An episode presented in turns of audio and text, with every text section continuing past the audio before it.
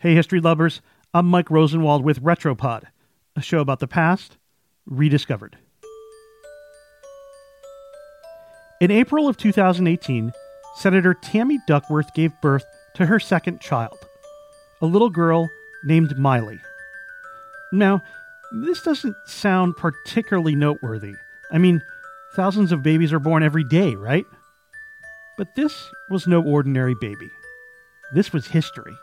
Duckworth became the first U.S. Senator to give birth while serving in office.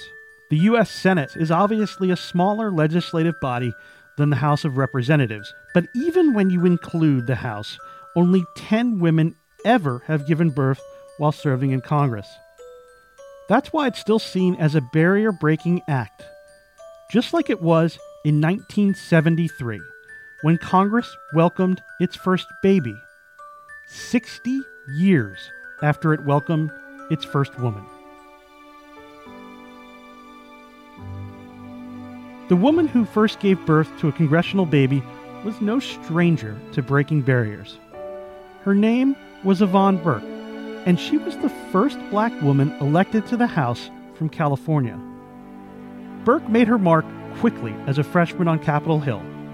She earned a seat on the House Appropriations Committee a coveted role for a new representative. She would go on during her time in office to advocate tirelessly for women and minorities. But Burke soon became known for overcoming obstacles in another way. When she was almost 40 years old, she got pregnant. And at that time, no one had ever gotten pregnant or given birth while serving in Congress. The Los Angeles Times was the first to report on her pregnancy. When they pointed out to her that she was the first member of Congress to become pregnant while in office, Burke laughed and she said, quote, It's a dubious honor. Frankly, that hadn't crossed my mind.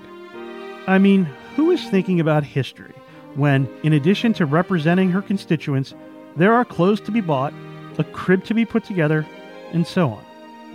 And back then, it was unusual for a professional woman to talk about the demands of balancing work and family. In a 2015 interview with a congressional historian, Burke remembered both criticism and curiosity, but most of her colleagues were supportive. They even threw her a baby shower.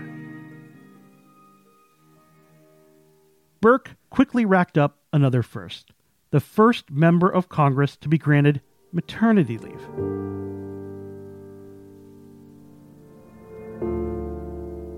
Burke loved being a congresswoman, but she ultimately decided not to run for re election in 1978 when her daughter began school. Instead, she became involved in local politics. She eventually served more than 17 years on the Los Angeles County Board of Supervisors before retiring in 2008. In 2012, President Barack Obama appointed her to Amtrak's Board of Directors, where she still sits today. As for her daughter, Autumn Burke, what is she up to these days? Well, she followed in her mother's footsteps, winning a seat in the California State Assembly in 2014.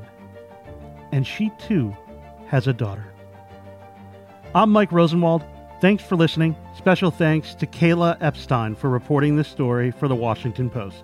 And for more forgotten stories from history, visit washingtonpost.com slash retropod.